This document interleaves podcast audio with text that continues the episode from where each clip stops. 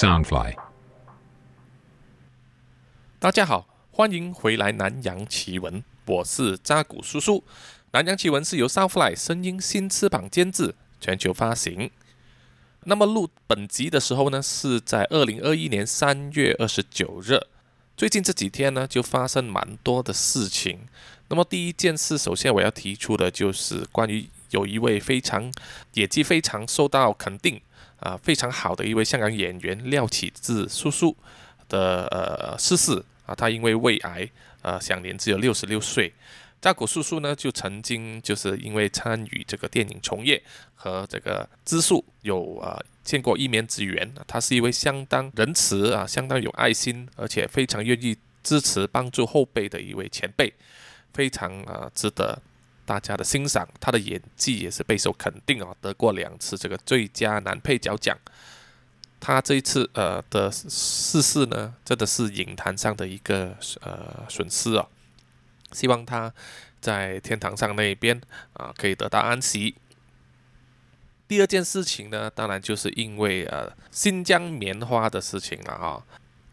我相信啊，听众们应该都知道了，我也不要再详细的解释。简单来说呢，就是因为呃很多这种大品牌呢拒绝使用新疆生产的棉花，就被小粉红背个。那么很多艺人就就跑出来说，他们要割席了啊。他们要支持新疆棉花，不要和这些品牌合作，取消他们的代言。那么在这些取消代言的艺人里面呢，陈奕迅是我本身非常喜欢的歌手，但是因为这一次他这个举动，啊，扎古叔叔呢感到非常的失望，所以我就将他的歌曲呢从我的 Spotify 歌单里面呢全部删除了，啊，也从此之后不会再听他的歌。这个是我作为一个歌迷所表达的一个抗议。啊，我绝不支持他这一种做法啊！因为新疆棉花是用新疆人的血汗所做出来的，不管中国那边怎么澄清、怎么在讲、怎么在狡辩，他讲的说法还是有很多说不过去的漏洞啊！这个我不能接受。好，我们直接进入这一集的主题吧。这一集的主题呢是发生在印尼的雅加达。二零一六年一月六日。雅加达的天气呢，依然非常的炎热。在印尼最大的这个高级商场呢，叫做 Grand Indonesian Mall，它外面啊，周围满满都是人哦，还有很多这些川流不息的这个机车，还有汽车啊，在大太阳底下呢，有很多都是在这一带找吃的这些路边小贩呢，啊，这个计程车司机啊，也有唱歌卖艺的，还有乞丐等等。那么。在这个 Grand Indonesian Mall 里面呢，啊，就像是身处于另外一个世界。这里呢有非常凉爽舒适的这个冷气环境，国际名牌呢专卖店啊，真的是到处林立，时尚显眼的这些广告牌啊、布条啊，还有很多来自各国的游客都来这里买东西啊，shopping，还有很多就是开着名车呢啊来这里消费，还有休闲的当地有钱的印尼人。那么扎古叔叔是有去过雅加达，也来过这一家 Grand Indonesian Mall 好几次，所以对这一带啊非常的深刻。在它的地面层的入口附近呢，有一家咖啡餐厅，叫做 Olivia。它是在二零一五年开始营业的。它的菜单上呢，主要都是提供各式各样的咖啡饮料啊、红茶、果汁等等。那么还有符合当地啊印尼特色的口味。结合了这些亚洲和欧陆风味的美丽餐点，比如说饭啊、面啊、salad 啊、三文治啊等等。那么在这一家餐厅里面呢，就发生一场看起来像是老同学的聚会啊，很快的就急转直下，变成一起呢轰动印尼全国，甚至远至澳洲的这个大事件了。那么。一位已经获得这个澳洲居民权的这个二十七岁女生呢，她的名字叫做 Jessica Kumala Wongso，以下我就简称她叫做 Jessica 了。她有一头飘逸的长发和相当标致的脸孔啊，她是土生土长的印尼人啊，但是因为她家境啊良好，所以呢啊，她很早啊就已经被她家人呢送去这个澳洲啊念书修大学，然后取得了在当地的这个居留权，所以他可以算是啊澳洲的公民。那么他在二零一五年十二月的时候呢，就回到印尼雅加达的家里，啊，应该是要跟他的家人呢度过这个圣诞节，还有过新年。在二零一六年一月六日下午两点钟的时候呢，Jessica 她就来到了这个 Grand Indonesian Mall 这个商场。他来到地面层的这一家 Olivia 咖啡餐厅，预定了下午五点钟啊的座位，就说是要和这个同学聚会啊一个聚餐。完成了预定之后，Jessica 呢就在这家商场里面呢逛街了。他买了一些东西，就装在了三个手提。袋子里面啊，这种购物袋。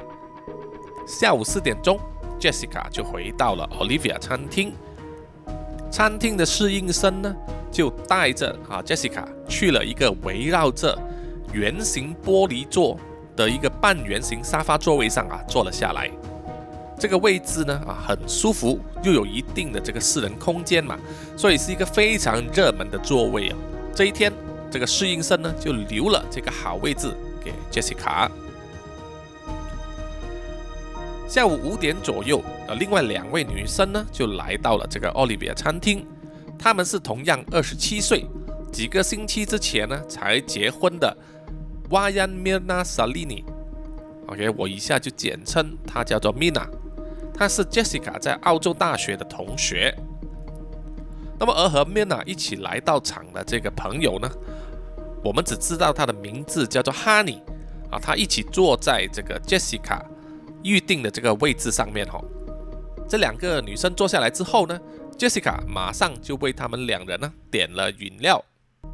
这两杯饮料呢，其中一杯是标准的越南冰咖啡。那么这三位女生呢就开始在那边闲聊了，聊了一段时间啊，侍应生就将这个饮料送过来，放在这个桌子上。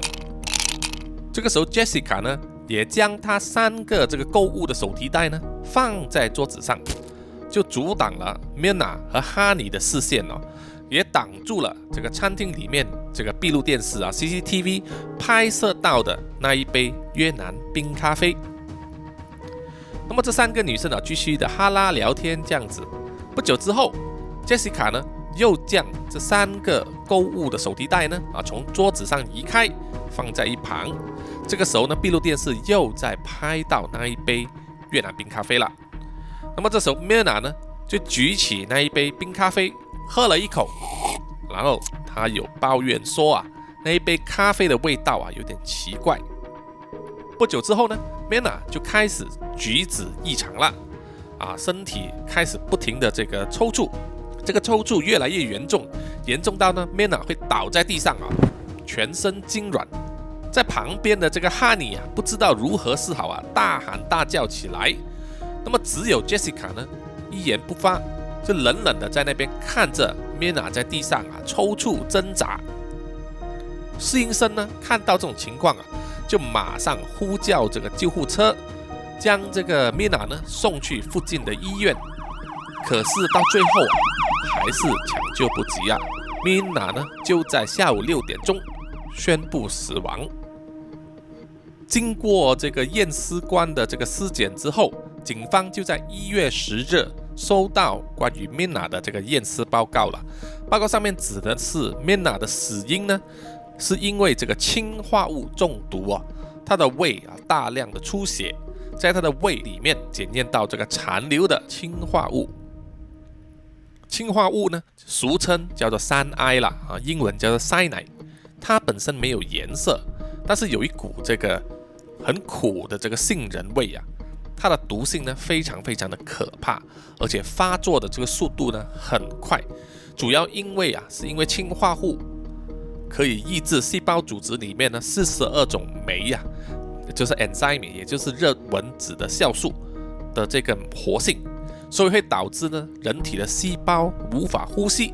那么细胞无法呼吸的话，自然就不能够传达氧气了，让你。人体的这个细呃器官呢，血液这些呢死亡，氰化物中毒呢啊是有机会可以医治的，但是因为它发作时间很快呀，所以侥幸能够存活的人呐，他一般上他的脑部和心脏啊都会受到这个永久性的破坏，因此氰化物的致死率非常的高。大多数情况呢都是被用来作为暗杀或者是或者是自杀的用途，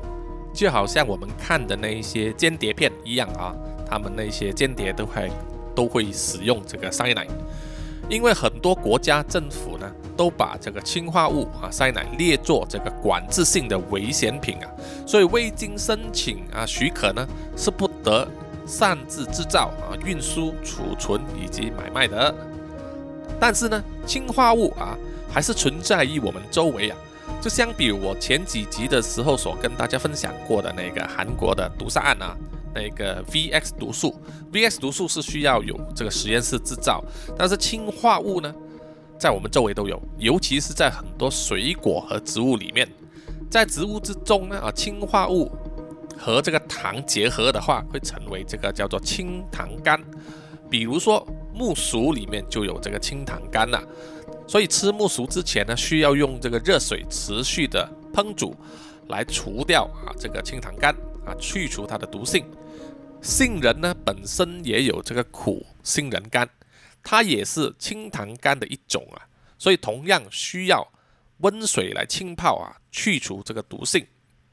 呃，氰化物呢，它也可以透过细菌、真菌或者是藻类来制造，所以只要有化学学士的人呢，是可以自己制造的。相比 VX 毒素呢，氰化物的制造难度低很多。警方在收到这个一月十日的验尸报告之后呢，就展开了调查了，并且传召了 Jessica 到这个警察局录取口供多达五次，然后就在一月三十日呢，以杀人嫌疑的罪名逮捕了 Jessica。警方也透过这个外交政策呢，就和澳洲的警方调动了 Jessica 的所有相关资料啊，包括他的。犯罪记录，还有精神状态记录等等机密档案啊，协助调查。在这个澳洲的提供报告里面显示，就说 Jessica 呢，她有酒后驾驶，还有自杀不遂的记录，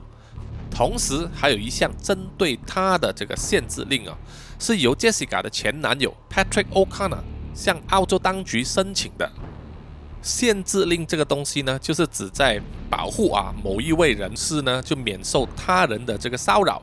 虐待、暴力或者是追踪等等哦。尤其是啊禁止或者限制啊某个人呢接近这个受保护的人。所以啊，Jessica 在澳洲呢是禁止靠近她的前男友的。那么至于为什么她的前男友要制止 Jessica 靠近他呢？是什么原因呢？啊，这个我们之后再说。那么这一宗毒杀案呢，警方就将 Jessica 列为首要的杀人嫌犯哦，带上法庭接受审理。那么印尼当地的媒体呢，啊就做了疯狂的追击报道。再加上呢，主要嫌犯这个 Jessica，他是拥有澳洲居留权的的这个印尼人呐，所以澳洲的这个媒体呢，也来到印尼啊，一起加入这个跟踪报道了。媒体的曝光呢？还有再加上啊，一大堆大量的这种煽情的杂讯啊、预测啊、评论啊、推理等等啊，其实是牵动了这个印尼人民的情绪啊，炒得非常火热啊。再加上啊，两个国家电视台呢啊，每天都是在持续在播放相关的消息、新闻等等啊，就成为了印尼人呢全国人民这个茶余饭后的热门话题啊，是当年印尼啊最轰动的这个案件之一。主控官呢就说，Jessica 意图谋杀 Mina 的动机，是因为 Jessica 的强烈妒忌心还有仇恨心理了。他表示说，在澳洲大学时期呢，Mina 曾经辱骂这个 Jessica，并且怂恿 Jessica 的男朋友，也就是 Patrick O'Connor 呢，和 Jessica 分手了，挑破他们两个人的感情。那么再加上 Mina 呢，刚刚结婚不久啊，在她的这个婚宴上。却没有邀请 Jessica 出席，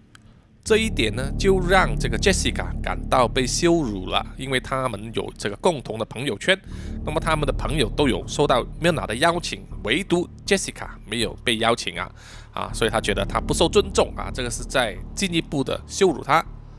这一点呢，加剧了这个 Jessica 的妒忌还有怨恨了。因此呢，Jessica 便计划了啊，返回印尼的时候呢，相约这个 Mina 和另外一名朋友 Honey 在这个 Olivia 餐厅里面聚会。Jessica 呢是趁着这一个聚会呢，准备了事先啊准备好的这个氰化物毒素，倒进这个 Mina 的咖啡里面。并且呢，还特地将他的这个购物袋放在桌子上啊，就是为了阻挡这个闭路电视啊 CCTV 拍摄到他下毒的这个画面。那么根据餐馆的这个侍应生呃的口供呢，他在法庭上说，当这个毒杀案发生的时候啊，他就看到 Jessica 呢是目无表情的在注视着在地上挣扎抽搐的 Mina。完全没有要上前帮忙或者是关心的举动，也没有表现出很惊慌啊，或者是可呃很害怕的表情，就好像他事前已经知道会发生这种事情一样。根据警方向这个 Jessica 的澳洲的老板呢所录取的口供呢，他的老板表示他曾经听见啊杰西卡说过这一句话：“如果我要杀一个人。”我知道应该怎么样做，我可以用枪，也知道如何使用适当的这个剂量。这份口供呢，哦，虽然没有说明这个剂量是指什么，是指氰化物还是指什么药物的成分，而他的这个澳洲的老板呢，也没有来到印尼啊出庭证实他说这句口供啊来证实，但是呢。这已经让这个评审团呢留下了一个印象哦，就是他们觉得 Jessica 呢其实是有预谋杀人的。来自澳洲的这个毒理学家呢啊就在法庭上就为这个 Jessica 辩护了。他说，在死者 Mina 体内所找到的这个残留的氰化物啊分量太少了，并没有达到这个致死的剂量。可是呢，裁判官呢就拒绝接受这一项供词。主控官呢就一再强调，Jessica 的杀人动机呢，就是因为怨恨啊，还有这个妒忌了。他说，Jessica 怨恨这个 Mina 呢，一直怂恿 Jessica 和她的男朋友 Patrick O'Connor 呢分手。根据印尼民间报道的那些预测啊，预测就是说，Mina 和 Jessica 呢，他们当年两个人在澳洲是同学的时候。啊，都喜欢上了这个澳洲的这个男孩子 Patrick O'Connor，那么 Patrick 呢，却选择了和 Jessica 在一起，而 Mina 呢，就非常的妒忌啊，所以呢，他常常会从中作梗啊，就是要让他们两个人呢感情破裂分手。而 Jessica 本身呢，有一些个人的情绪毛病啊，他很容易啊情绪高涨或者是失控。啊，有些时候呢，啊，会无端端的生气啊，暴怒这样子，这一点呢，也成为他和 Patrick 后来分手的这个导火线啊，也造成了之后他有这个酒驾并且自杀不遂的这个记录。那么他自杀不遂之后呢，哦，又在对这个 Patrick O'Connor 苦苦痴缠，但是因为 Patrick O'Connor 呢，非常害怕这个女朋呃这个前女友啊。怕她有一天呢会失去理智，搞不好还会动手啊，比如说会伤害她。所以 Patrick O'Connor 呢啊就向这个澳洲法庭申请了这个限制令，限制 Jessica 呢靠近他啊接近他。那么 Jessica 呢她的恋情被搞黄了，她当然非常的不开心。然后后来她又马上收到消息说 m i l n a 居然啊结婚了啊找到一个好的丈夫，两个人结婚之后。居然啊，在婚姻上并没有请这个 Jessica 出席，这一点呢啊，也让这个 Jessica 非常的愤怒。她觉得说你破坏了我的感情啊，然后居然还可以找到好男人啊，这一点为什么上天对她那么不公平？所以呢，才有了这个下手杀人的这个动机。另外呢，印尼当地媒体也有人挖出另外一个不同的故事哦。就是说，他们有显示出一张这个 IG 上的这个贴文呢，就显示说，这个 Jessica 呢，她是双性恋者啊，她爱上了一个女人，当时她是跟 Patrick 呢是男女朋友关系。也就是说，这家媒体的爆料的这个整个案件的内情呢，是 Jessica 呢在澳洲的时候和她的 Patrick 这个男朋友在一起的时候呢，就发现她自己爱上了她这个大学同学 Mina，并且呢就发展出这个恋情的关系。她的这个男朋友一开始是并不介意的哈，这一个恋情呢后来就是发展的并不顺利。那么 Mina 呢就抛弃了 Jessica，回去了印尼。那么 Jessica 就这样啊被抛弃的这个怨恨呢，就发泄在 Patrick 身上。他认为说是他的这个男朋友呢啊从中作梗，让他和 Mina 的呃这个同性感情没有办法顺利发展。那么啊，对他做出各种啊骚扰啊、殴打这样子，Patrick 迫于无奈呢，就只好向这个澳洲法庭申请这个限制令，限制这个 Jessica 靠近他。Jessica 后来呢，就在疗伤的期间呢，就收到消息说，Mina 呢，她爱的这个女人，居然在印尼呢结婚了，要嫁给一个高帅富。那么他就觉得说，Mina 呢是背叛了他们的感情啊。他不但是抛弃了 Jessica，而且呢，他还去和另外一个男人结婚。这个对他们的同性的这个恋情来说是一种呃羞辱吧，所以他觉得非常的呃愤恨。他决定呢要回去印尼呢，向这个 Mina 进行这个报复。那么到了法庭审理的最后过程呢，法官就表示哦，嫌犯 Jessica 的所作所为啊，意图谋害他的朋友。并且得逞了，是非常的邪恶、令人发指的行为啊！因此呢，就因为杀人这个罪名成立，判处他呢有期徒刑二十年。Jessica 的家人呢和他的辩护律师就不服这个判决，其实民间呢也有舆论啊，就认为说这项裁决并不是很公平的，因为整个案件呢并没有啊。那个决定性的那个证据啊，能够证明 Jessica 呢在冰咖啡里面下毒。比如说，裁判官在他们看完了那个解像度不足啊、很模糊的这个 Olivia 餐厅里面的 CCTV 啊闭路电视影片之后，即使呢没有拍到这个嫌犯 Jessica 将这个有毒的氰化物倒进死者 Mina 的那杯悦式冰咖啡里面